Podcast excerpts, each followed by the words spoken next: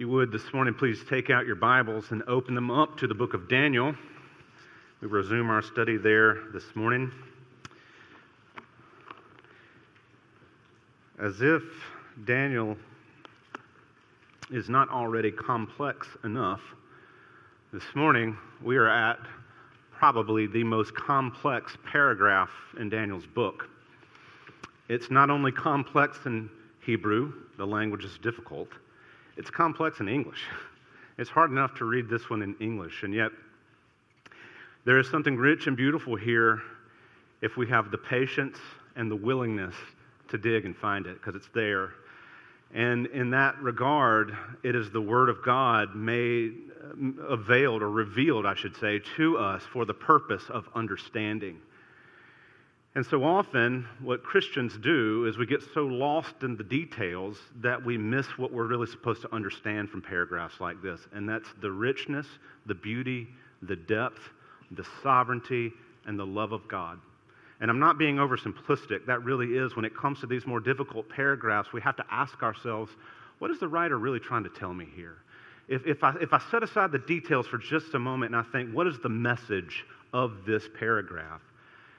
It's there and it's here for us. I'm not going to spend tons of time giving introductory comments because we just need to dive right in and get started. We are in Daniel chapter 9 this morning. We are looking at the last eight verses of that chapter, verses 20 to 27. And so, without further delay, beloved of God, this is his inerrant word, starting in verse 20. While I was speaking and praying, confessing my sin and the sin of my people Israel, and presenting my plea before the Lord my God for the holy hill of my God, while I was speaking in prayer, the man Gabriel, whom I had seen in the vision at first, came to me in swift flight at the time of the evening sacrifice. He made me understand, speaking with me and saying, O Daniel, I have now come out to give you insight and understanding. At the beginning of your pleas for mercy, a word went out and I have come to tell you, for you are greatly loved. Therefore, consider the word and understand the vision. Seventy weeks are decreed about your people and your holy city to finish the transgression, to put an end to sin, and to atone for iniquity, to bring in an everlasting righteousness, to seal both vision and prophet, and to anoint a most holy place. Know therefore and understand that from the going out of the word to restore and build Jerusalem to the coming of an anointed one, a prince, that there shall be seven weeks. And then for 62 weeks it shall be built again with square and moat, but in a troubled time. After the 62 weeks, an anointed one shall be cut off and shall have nothing, and the people of the prince who is to come shall destroy the city and the sanctuary. Its end shall come with a flood. To the end there shall be war, desolations are decreed, and he shall make a strong covenant with many for one week, and for half of the week he shall put an end to sacrifice and offering. And on the wing of abomination shall come one who makes desolate until the decreed end is poured out on the desolator. So ends the reading of God's word. May he add his blessing. Please pray with me for understanding and grace. Father, this is your word. It is before us now as we consider it, open up our minds and hearts to receive from you, to receive the rich bounty of truth and goodness and beauty that lie herein. Give us grace to see, ears to hear, and hearts to understand. And not just so that we can have academic knowledge, but so that we can be transformed by the true and living word. It's through Christ we pray. Amen.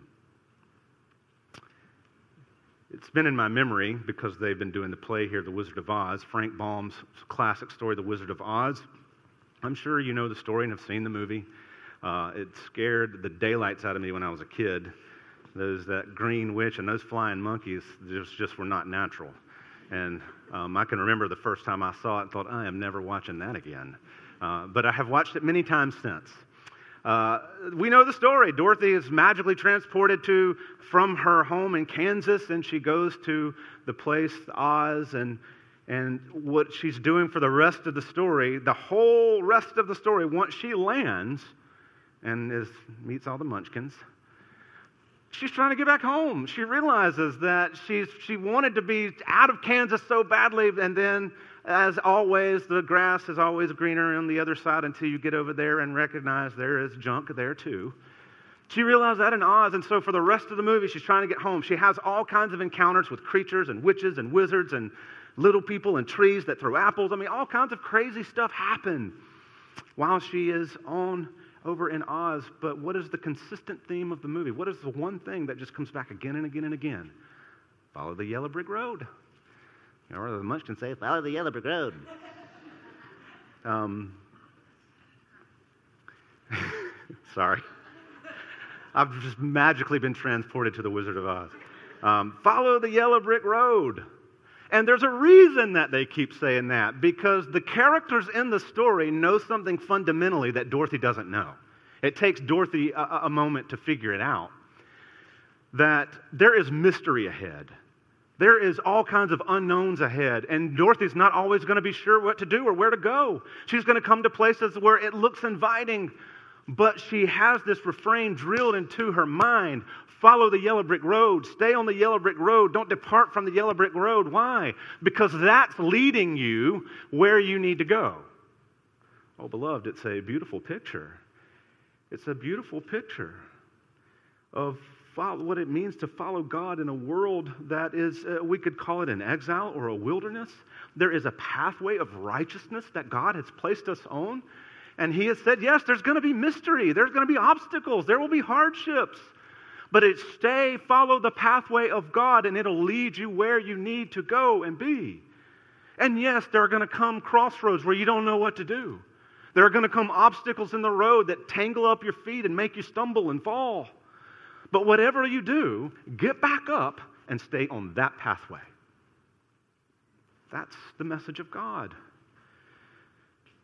This, this morning, this present paragraph that we've just read in Daniel chapter 9 is a mysterious paragraph. It is difficult. And when I tell you, I'm not, it is accurate to say this is one of the most difficult passages in the Bible itself.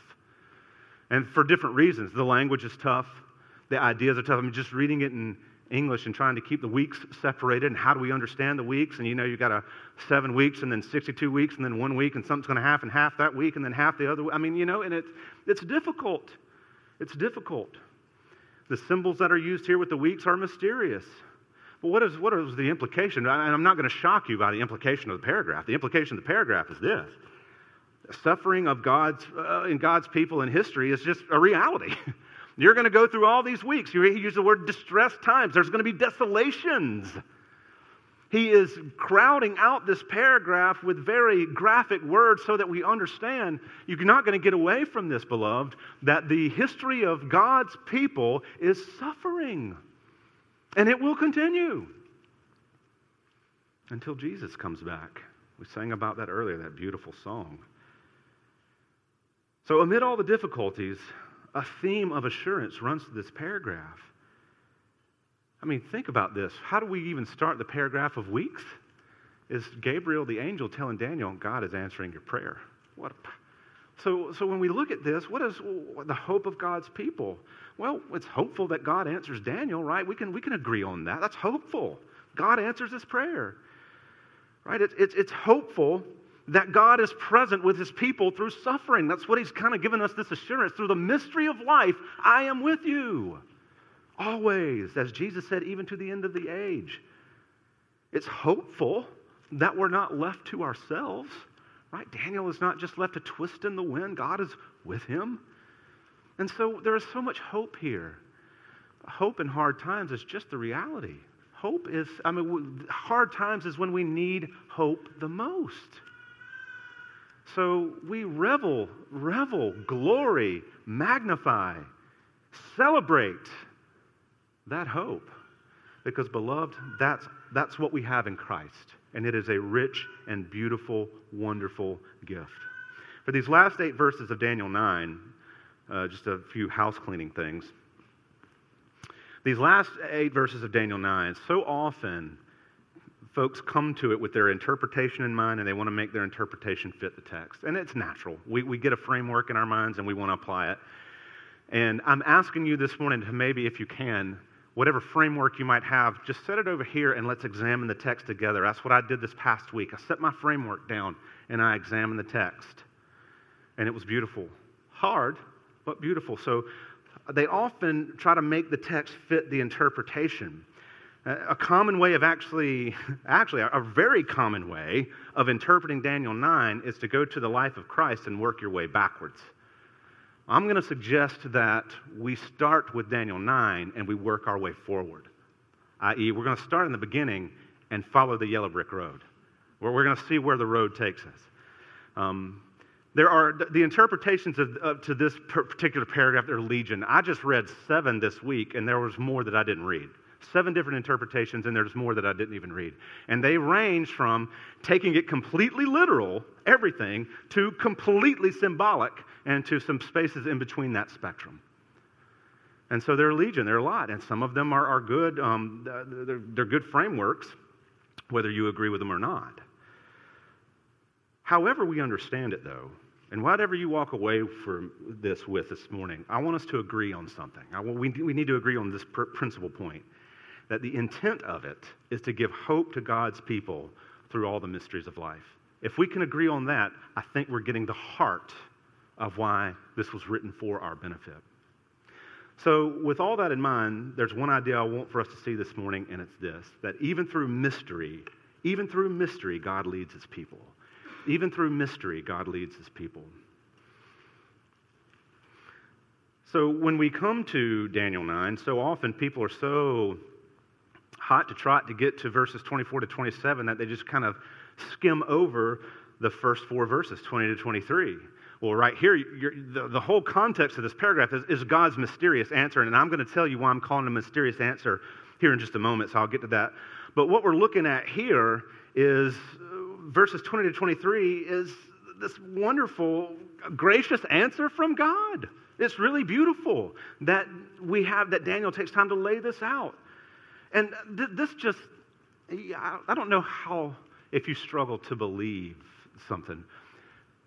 In prayer and in life, I want you to understand this morning God, what it says in Isaiah, God longs to be gracious to his people. I love that passage. God longs to be gracious to his people.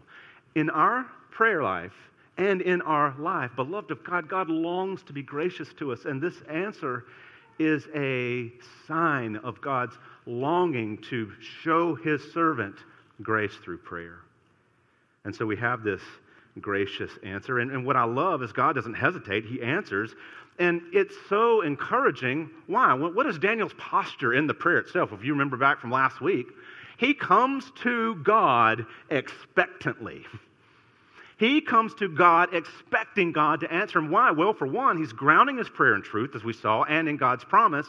So he has this expectation God is going to answer my prayer. We should pray that way.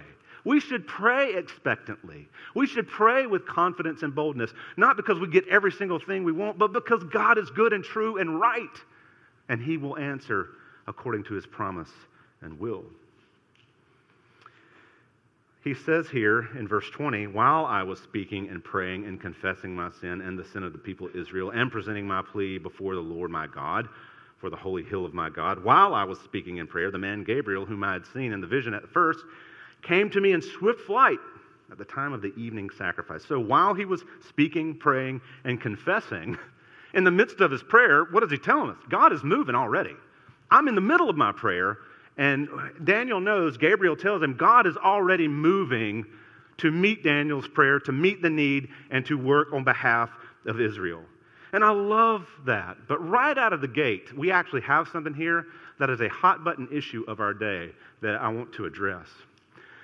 Um, so Daniel says, I was confessing my sin and the sin of my people, Israel. What you would call that is Daniel is making a corporate confession of sin. He is confessing his sin and the sin of the people Israel. Now, people in our day and time will point to this passage of Scripture and say that we need to be making corporate confession for sins that were committed sometimes hundreds of years ago. Beloved of God, should we be sorry for the sins of our forebears? Yeah. Should we look at history and learn history and be, and it hurt our heart a little bit that humans have done to stuff to other humans? Yes. We cannot use this as a justification to pray for repentance for the sins that people we have no connection with from 100 years ago or 200 years ago. And here's why. What is unique about Daniel's sin? The sin that Daniel is confessing is personal to Daniel. He says, My sin and the sin of my people. Daniel, though, is upright and righteous man, he is identifying himself with Israel in her sin, saying, I have done the things that she has done. And so the corporate confession here works because he's personally involved in it. I think, you know, again, please don't hear the pastor of the chapel saying we shouldn't recognize past sin and, and, and talk about it and talk frankly and talk openly and have hard conversations, yes. But we cannot justify corporate confession by this passage. Can't do it.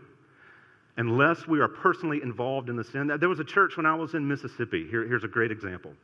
Uh, they had knowingly barred black people from membership because they did not want black people in their church. They had done that within the 20th century. So their elders got up one Sunday morning and they prayed a prayer of repentance because some of those men could still remember life in that church. They confessed their sin publicly and they prayed a prayer of repentance for the whole body who was involved in that. I'm behind that 100% because there's personal involvement in the sin. Daniel here is confessing for Israel because Daniel is Israel. Not in the same way that Jesus or God is, but what I'm saying, he's identified with them and he has been complicit in their sin. So, anyway, just some food for thought. But I love what we also learn from this. What does it tell us about confession of sin? It tells us that confession of sin is fundamental to our relationship with God. Why? Why is it so fundamental to our relationship with God? See, it's because it's through confession of sin that we show who we are. We are admitting our deep need for Jesus. I don't like to confess my sin to anybody or any more than anybody else in this room, but I understand that confession is so fundamental to us seeing our constant, deep, abiding need for Jesus. What are we doing when we're confessing, beloved? We're being honest. Being honest with God, as if I mean, God can see, so He can see anyway. But we're also, when we're confessing, being honest with ourselves. By God's grace, I'm not what I was. I'm not what I should be. I fail daily. And now we have to own that before the Lord, not for Him, but for us. Not for Him, but for us to see with clarity who we are. We are told here that Gabriel came in swift flight while Daniel prayed. And Daniel makes a note here to mention it was at the evening sacrifice. Some people have speculated that Daniel was already back at the temple at this point and, and, and would argue for a later writing of the book of Daniel. That is incorrect. Daniel, I mean, we already know when this took place, and we know uh, in 539 BC, we know that the temple was not yet uh, written or um, re- rebuilt. But what it does is it tells you actually something more about Daniel. The liturgy of worship is in his heart. He is making note. He knows that it's about 3 p.m., which is when the evening sacrifice, around 3 p.m., is when the evening sacrifice would be made in Israel. And the, the liturgy of worship is so ingrained in his heart as he's praying to God. He's saying, right now, we would be offering sacrifice. And what is he doing? He is offering a sacrifice of prayer. He can't sacrifice in the temple, so he's given God what he does have, which is this, this time in prayer. And I love, while I was speaking in prayer, the man Gabriel, whom I had sent the vision at first, came to me in swift flight at the time of the evening sacrifice. Daniel has worship in his heart. He's not at the temple. But what does it tell us? In prayer, he's transported to the presence of God. In prayer, he sees himself in the presence of God. And, beloved, talk about a great way to pray. What a wonderful example for us to follow in prayer. Verse 22, he made me understand, speaking with me, saying, Oh, Daniel, I have come out to give you insight and understanding. At the beginning of your pleas for mercy, a word went out. And I have come to tell it to you, for you are greatly loved. Therefore, consider the word and understand the vision. So, Gabriel is sent to help Daniel fully understand God's purpose and plan. And I love this because what is God doing? There's mystery. God is bringing revelation. Mystery is God ordained for the purpose of Him bringing revelation to make it clear. So that's what he's doing. He's bringing revelation to Daniel. And he says, before Daniel even asked, God had purposed to answer him. Before, the, you know, at the beginning of your pleas, a word went out like a command. A word went out from the Lord before Daniel finished, but right at the beginning to answer him. And I love this. Oh, we can't skip over. For you are greatly loved. Beloved of God, what beautiful language here. God is driven to answer his servant because he loves him. He longs to be gracious to him. But it also, what does it tell us about Daniel? We've seen this before primarily in 1 John.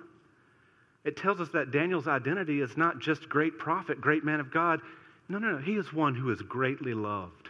If you're in Christ this morning, if you sit here and you are trusting in Christ for your salvation, you've believed the gospel, you have, have given over your sin to Him and taken on His righteousness and life for yourself, your identity, beyond all your human features, is one greatly loved. Loved, in fact, so much that He spilt His blood for you. And there is no other identity marker that matches that or comes even close to that. However, whatever identity markers we give ourselves, are they pale in comparison to that one fact that in Christ we are greatly loved, and that is our identity. That's the identity we should be shouting from the rooftops.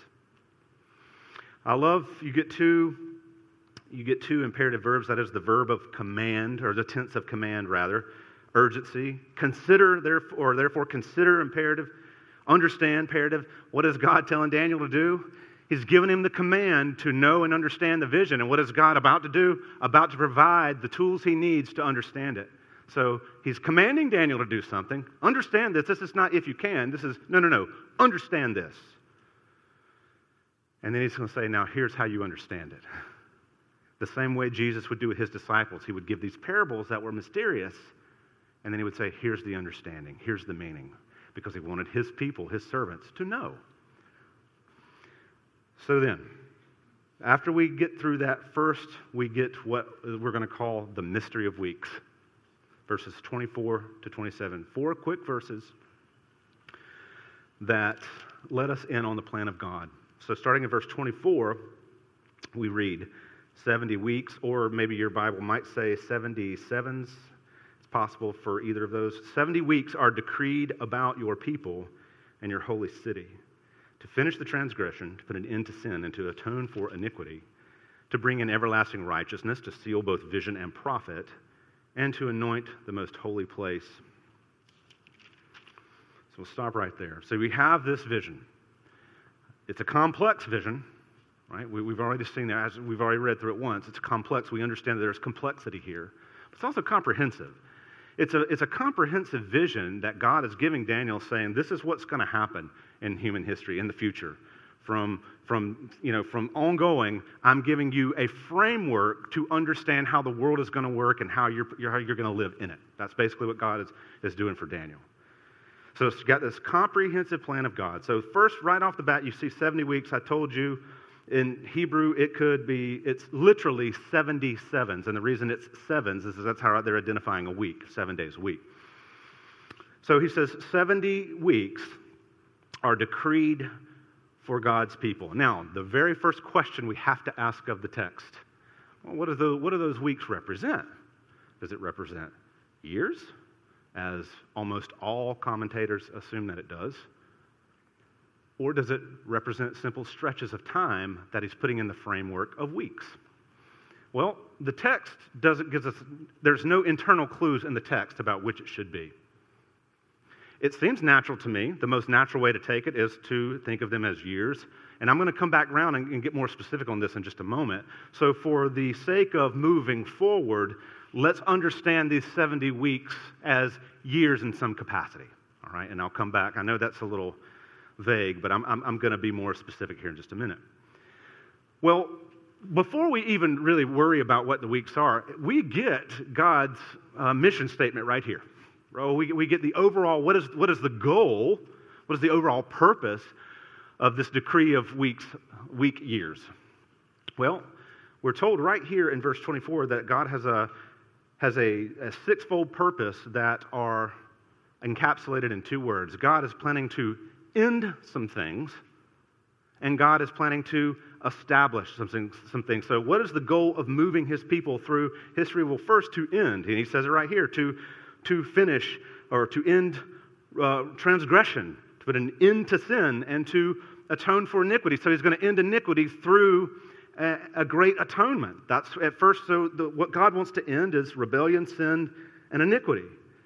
And so we're looking at this cosmic purpose to cleanse the people of God from the things that separate them from Him. That's the point. Sin and rebellion and transgression are an obstacle between humanity and God. And God is saying, My ultimate goal for my people is to remove those obstacles so that I can welcome you in. So, right there, we know, regardless of how we understand the weeks, we know the overarching frame or the overarching theme of them to end. But God also says, that he wants to establish some things. What does he say? He says, put an end to sin, atone for iniquity, and to bring an everlasting righteousness, to establish righteousness. God wants to establish righteousness. And when he talks about sealing both vision and prophet, here merits a little bit of discussion. Some people think of sealing it and hide it and seal it up for a later time. That's not what Daniel is talking about here. It seems to me in the establishment of righteousness, sealing both the vision and the prophet, what, what would a king often do to make something official? He would take a signet ring and seal it to say, This is official. So, what God is doing, what, what God is speaking here, He's talking about establishing righteousness and vision and prophet being representative of His word, the word of the Lord through the vision and prophet. So, establishing righteousness, establishing the veracity and truth and authority of His word and he says, and anoint a most holy place and renewal of his people through restoration. So, at the very least, we understand what the 70 weeks are meant to help us learn. But we also need to look at this and understand that these are big ideas, and they're going to take time to be worked out. And so we come now to Daniel trying to figure out how do these get worked out. Well, that's what verses 25, 26, and 27 tell us. So, right off the bat, he says, Know therefore and understand that from the going out of the word to restore and build Jerusalem to the coming of an anointed one, a prince, there shall be seven weeks. Let's stop right there. So, within this seven weeks, there's a restoration and a renewal that's happening on a local level in, in Israel. So, this seven weeks, now, now's a great time to let you understand how I understand the weeks. I don't I think that the, the weeks are getting at years that pass, but I think the purpose of the weeks is to communicate stretches of time. Stretches of time in which God will work and do specific things in the lives and hearts of his people. You may disagree, and that's okay, but that's how I understand it. So we're looking at this first seven weeks, a shorter, let's call it a shorter stretch of time, wherein something is going to happen uh, specifically for the people of Israel. To restore and build Jerusalem to the coming of an anointed one, a prince, there shall be seven weeks. I understand the anointed one here and the prince to be Cyrus, because a year later, a year after this, Cyrus is giving the decree to send the, the Israelites back to Jerusalem to begin the rebuilding process. One of the reasons I take it to be Cyrus, because in, in, Isaiah chapter 45, verse 1, Cyrus is there again called, my, God calls him my anointed one, who is going to you know, help get uh, Jerusalem reestablished. And so, given the fact that Cyrus is about to send them home, that God is about to answer Daniel's plea to end the exile, it makes sense to me that we look at this prince who is to come, and in this stretch of time, he's going to send the Israelites back to Jerusalem to establish their city. And think, and I'll just confess to you, the word there, anointed one, is the word Messiah. It is. That's the, the, the word that's used in the Old Testament. We need to understand at this point in biblical history, that word did not carry all the weight that it did by the time that Jesus came. Because David was called a Messiah. Saul, the first king of Israel, was called a Messiah. Priests and kings were all anointed ones, per se. So you have Cyrus here sending the people back to rebuild the city. That will happen in 538 BC. All right, so he moves on. Then for 62 weeks, it shall be built again with squares and moat against this caveat, but in troubled times. What is the 62 weeks? Well, the 62 weeks is an extended period of time. a long period of time where the people of God, in centuries even, live in distress and hard times. Yes, the city is rebuilt. Yes, the temple is rebuilt. Yes, you've been reestablished in your land. And yes, it's going to be hard and difficult. Beloved, he's painting a picture for how it is to be human on the earth in a sin cursed world. But this is where I don't like, uh, this is where I don't like to get dogmatic about times, years, and frameworks about this particular paragraph, paragraph because dogmatic insistence on times and frameworks they lead to significant problems. They, they cause us to try to, I mean, I, can't tell you how many, one, how many uh, versions of this I read where well, you have a math problem, just to start off. When Daniel gets this vision, it's way more than 490 years from the time of the vision to time of Christ. So we, we've got a math problem right out of the gate. How do we deal with it? Well, we can get dogmatic about time frames, but then we start having to move the start date for when this visions are actually supposed to start. Well, some see it starting now, some see it in 444 BC when Artaxerxes uh, sends the people back and, and uh, the wall and the temple are rebuilt. And some people try to make the landing spot be Antiochus, and some people try to make the landing spot be Jesus, and some people try to make the landing spot be way more eschatological than that, and so forth and so on. But what, I, what I've come to understand and believe is that God is not trying to be dogmatic about years. He's just saying for an extended period of time, there's going to be suffering and hardship. And even though, even in the exile, your hearts didn't change, and you're going to continue to struggle. You're going to continue to struggle with sin and struggle with enemy and struggle with death.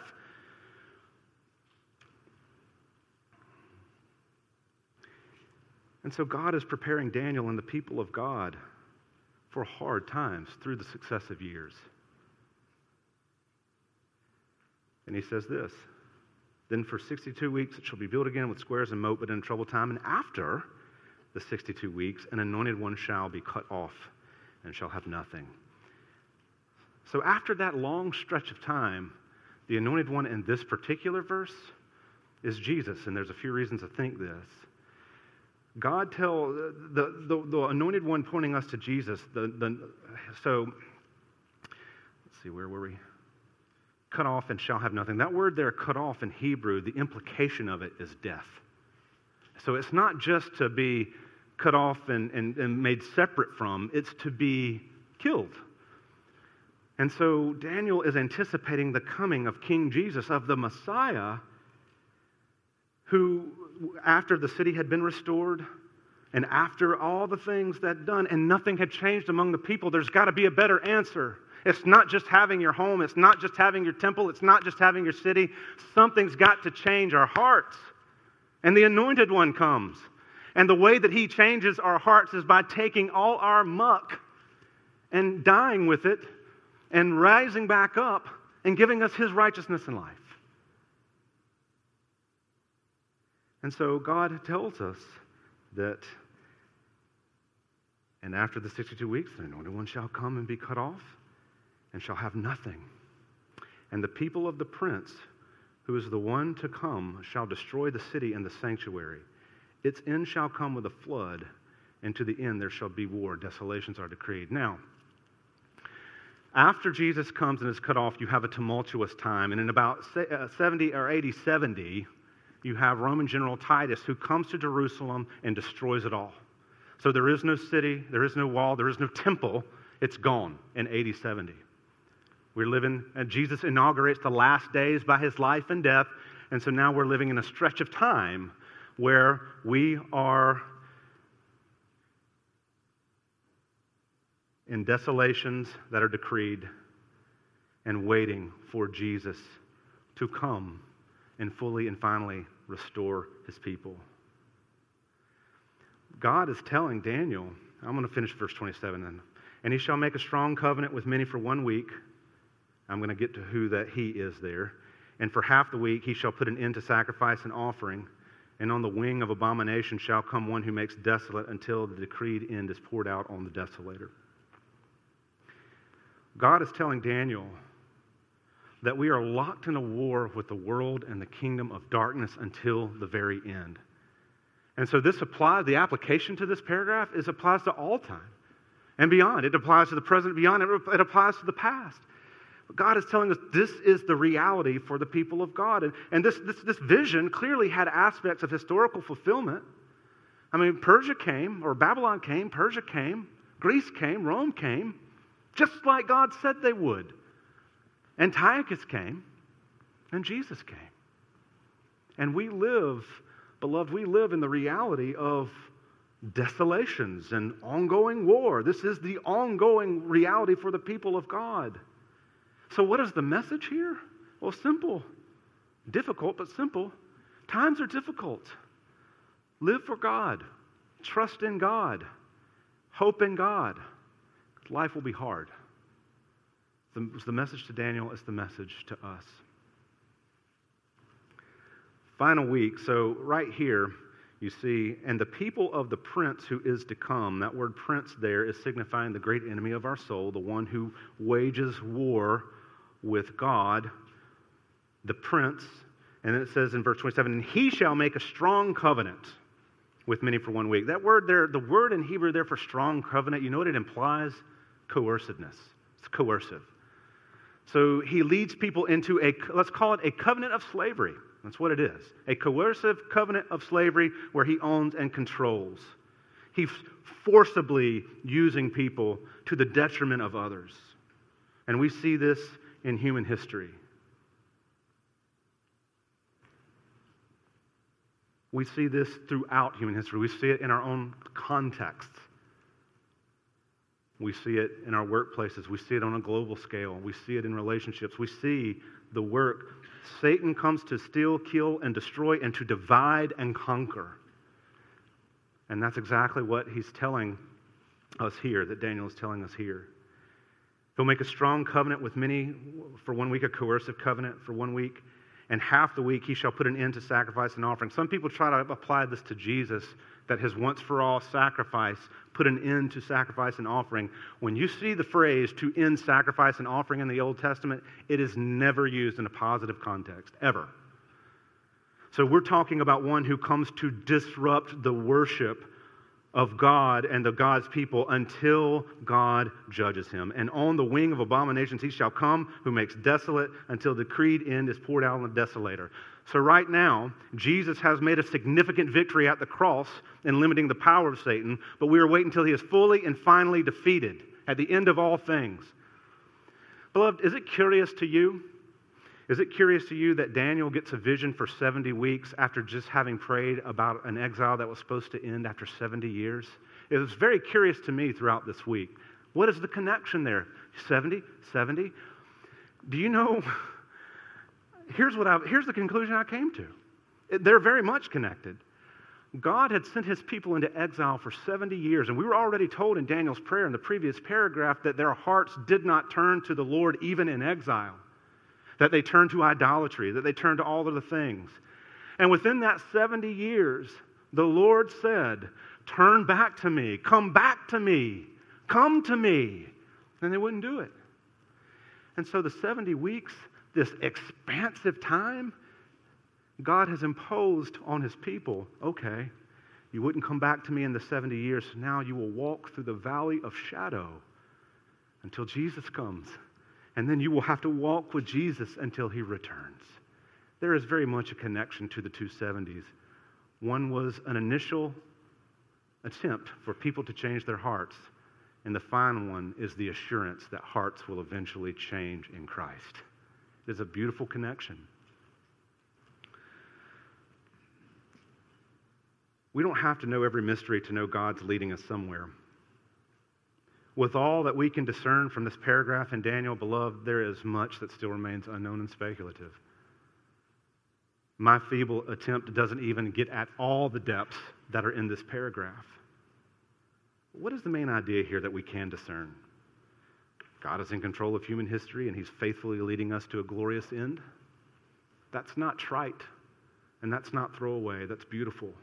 That's why Jesus came. He came to endure all the desolations of God and the world that we might be restored and rescued.